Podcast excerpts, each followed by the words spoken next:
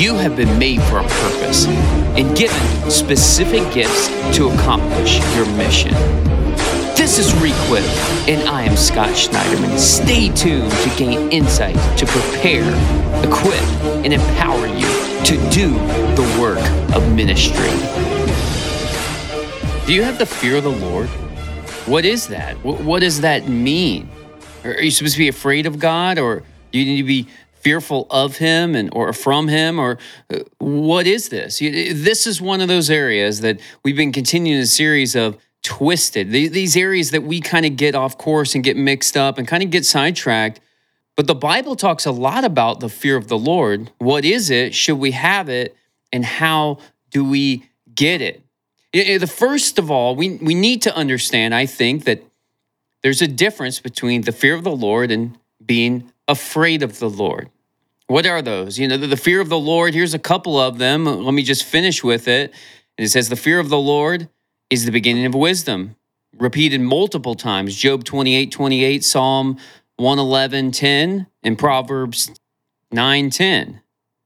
And also, fear of the Lord is his treasure, Isaiah 33 6.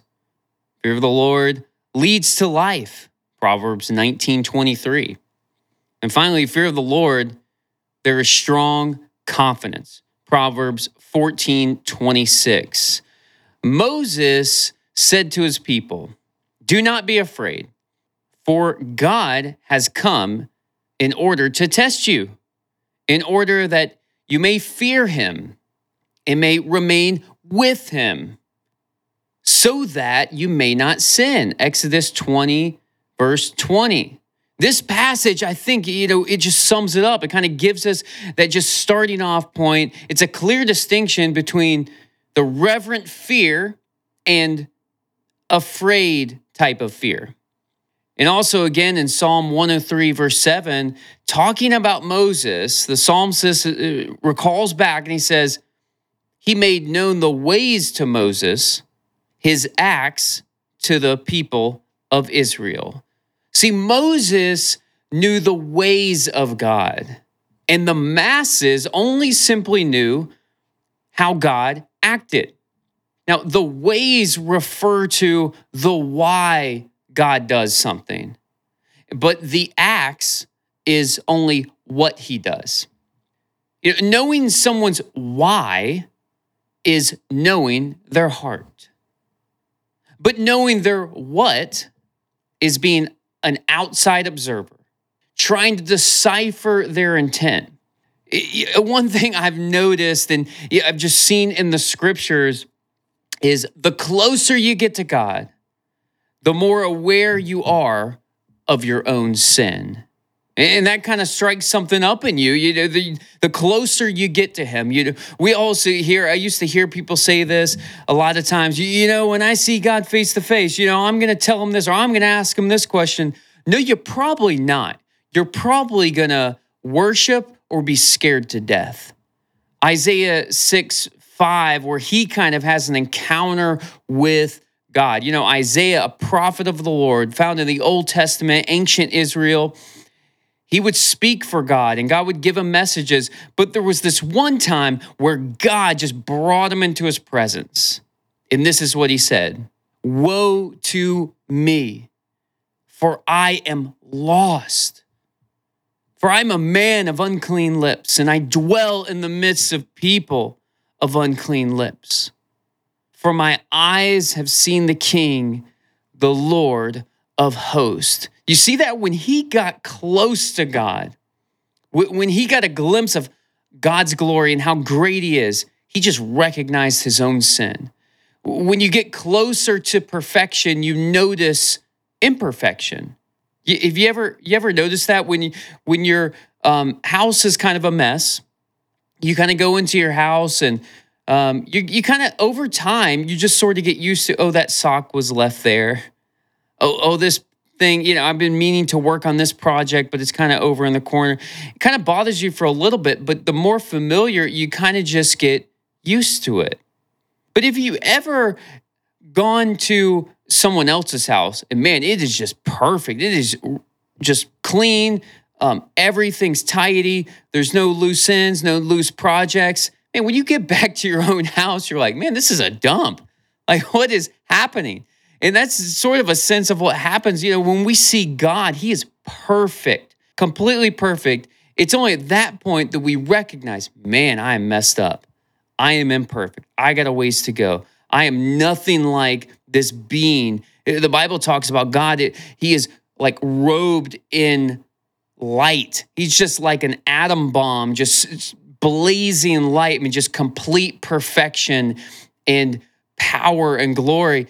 The closer you get to God, the more you see how great He is. And just like Isaiah, he kind of had a fear, like a reverent fear, like, wow, I am nothing like this being. Yeah, I spoke from him. I, I, I proclaimed his word, but man, when I see him, when I get intimate with seeing his true perfection, it changes me. And I think Exodus chapter 33 is one of those verses that sort of paints one of those pictures that I think is very valuable and it really begins to help us understand what is this all about. And Exodus is the children of Israel are exiting, that's where the title comes from, the exodus out of Egypt. So they they've kind of gotten to um, they believe the promise. They've been taken from out of captivity under Pharaoh in Egypt, and they they were heading to the promised land, but they weren't there yet. They were just exiting, and they were kind of there for a while in this sort of holding pattern. And God was teaching them things. But Exodus also taught Moses some things. It taught him some things about God. And I, I think one of those places is Exodus chapter 33, starting in verse 3. And it says, Go up to the land flowing with milk and honey, and I will not go among you, lest I consume you and all the way from you are a stiff necked people. It's basically saying, stiff neck, that's just a, a euphemism so saying you're not turning toward me. Like you're just locked into where you're trying to go, children of Israel. You're just walking away from me. I'm trying to pull you back to me, but you're not. So, yeah, I'm going to send you up to the promised land. That's what the flowing of milk and honey. That's the promised land, the place where you will have rest from your enemies. It will be a safe place, be a place where you're going to have your own land because you've been in exile, you've been in slavery for so many years. And God's like, I'm going to be true to my word. I'm going to send you to that place where I promised you, but I'm not going to go. And then continuing down, he gives a kind of an example, I think, of why. If you go down to verse 7, it says, now, Moses used to take a tent and pitch it outside the camp, far off from the camp, and he called the tent of meeting. And everyone who sought the Lord would go out and go to the tent of meeting, which is outside the camp. So, meaning anybody could go into this tent. It was a tent that Moses regularly went because he wanted to be with God. He loved God. He, he just wanted to hear from him. He need, needed God's direction. He needed his presence. He needed his fellowship. And it makes it clear here that anybody could go there. It was open to anyone, and maybe some other people did. But then we get a better picture in verse 8, and it says, Whenever Moses went out to the tent, all the people would rise, and each would stand at his own door and watch Moses until he had gone into the tent. You see how, yeah, this tent where you could be close to God, you could be intimate with God, you could know God face to face. You could really speak to him and, and you could have him and you could be in his presence. But they didn't take advantage. They, they only knew the acts of God, they knew him from the outside. But Moses knew his ways. Why? Because he spent time with him. That's sort of a, one of the distinctions there of Moses had the fear of the Lord because he had a reverence. He wanted to be with him.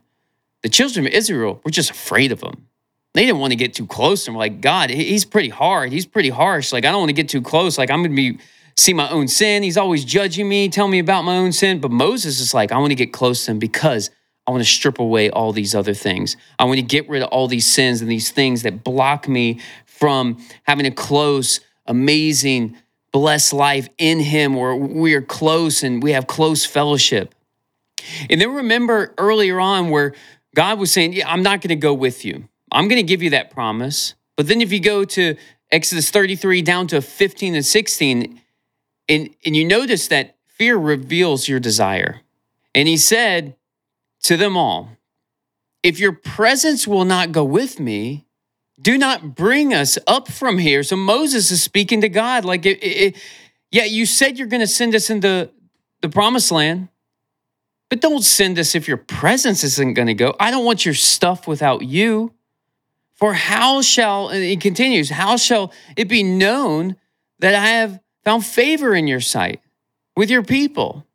He's saying, I'll lose all credibility because it's not about my own ingenuity. It's not because I'm some great, amazing leader. I'm a magnanimous figure. It's not because I'm good looking. It's not because I can speak well that people follow. It's not because I'm rich that people follow me. It's because of you. Moses saying, I have nothing without you. Are you kidding me? Don't don't go I, I will not go in there. I'd rather stay in the wilderness with you than go into paradise without you. And he continues and he says, Is it not from your going with us so that we're distinct? I and your people from every other people on the face of the earth. And this was a pivotal time in Moses' life. Moses had the opportunity to have good without God. And that's one of the original temptations, even going back to the Garden of Eden, where Satan tempted Eve. You can have these good things without God. It's going to break your fellowship with Him, but you get some good stuff. You don't need God. God's only to, He's only there to get you to the good stuff, to get you to what you desire. But Moses realized, and what we need to realize is that God should be our desire. God is our greatest desire. The question is, is that true? Is that true for you? Is God your biggest desire? And finally, fear, I think, brings us back to God. For you read in Acts chapter 5, 1 through 11. So the New Testament. We're going to hear a little bit about the fear of the Lord from the New Testament. And this is where people, I mean, people were being saved, and it was amazing. Miraculous signs and wonders and great things were happening. And people found their treasure in God. They had a reverent fear of God. They loved Him. You've saved me. I want to follow you. And they would just begin to sell things. Like money didn't seem to have the same hold on them that it used to have, that it had around with everyone else. And we see that in Acts chapter 5. But then there were some people that just wanted to put on a show. They kind of saw everybody else transformed radically. So they said, well, well, this seems to be getting some attention. They're giving all these testimonies like, I want to have a good testimony. I want to do some things where people look at me and say, wow, that's a that's a man of God. That's a woman of God. They are amazing. So uh, this couple decided to do this together. They conspired to do this. So they, they sold some property, they made a little profit. And then they decided to bring their money from, from the sale of the house, but they only brought a portion of it. But they made it sound as if to the apostles and, and the other people around them, the other Christians, that, oh man, this is a sacrifice. I just love God. I sold all of that just so I can give it to the mission of the kingdom. I'm just giving it all. And in that time, the Holy Spirit knew that was a lie. And Peter actually confronts them because the Holy Spirit spoke to them and said, Why would you lie to the Holy Spirit? And he goes on and tells them that when you sold it, wasn't that your money to decide however it was? He, he's saying, You didn't have to bring it all. God wants you to be a cheerful giver. You didn't have to bring it all, but why'd you lie about it?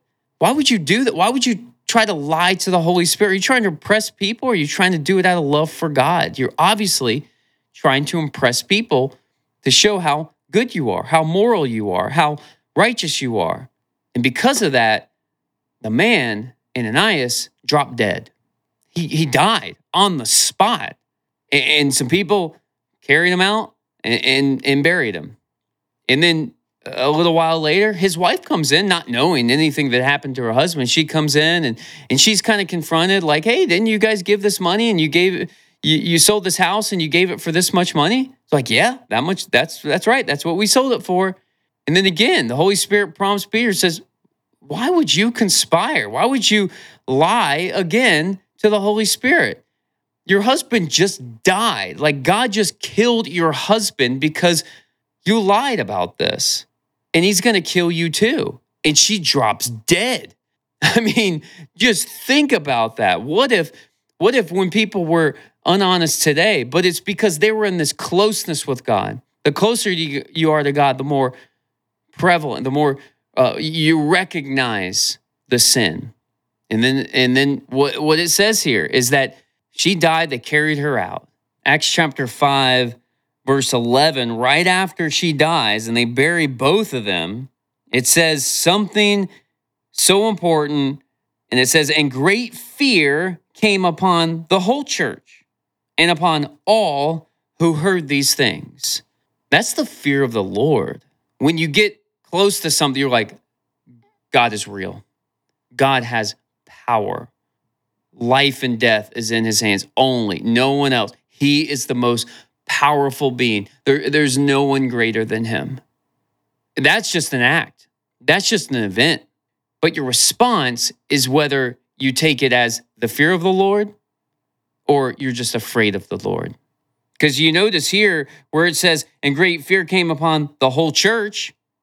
We hope that the church, the bride of Christ, the people that are following Jesus, the church, hopefully, had the fear of the Lord. And it caused them to dive deeper into God, to, to realize He is amazing. He is good. I want to get rid of all this sin. I don't want to hang on to the sin that Jesus has already paid for. He's paid the price for my sin. He, he's, he's wanting to take me into the promised land. He, he, he's trusting, you know, we put our trust in Jesus and all our sins are forgiven. So stop carrying it. Stop bringing those back up. Stop living the way that you used to live. Or it says, upon all who heard these things. So this is the, outsiders. These are those that just believe the acts of God. They just see them. They're evident to them, but they're afraid of God. They they turn away from God.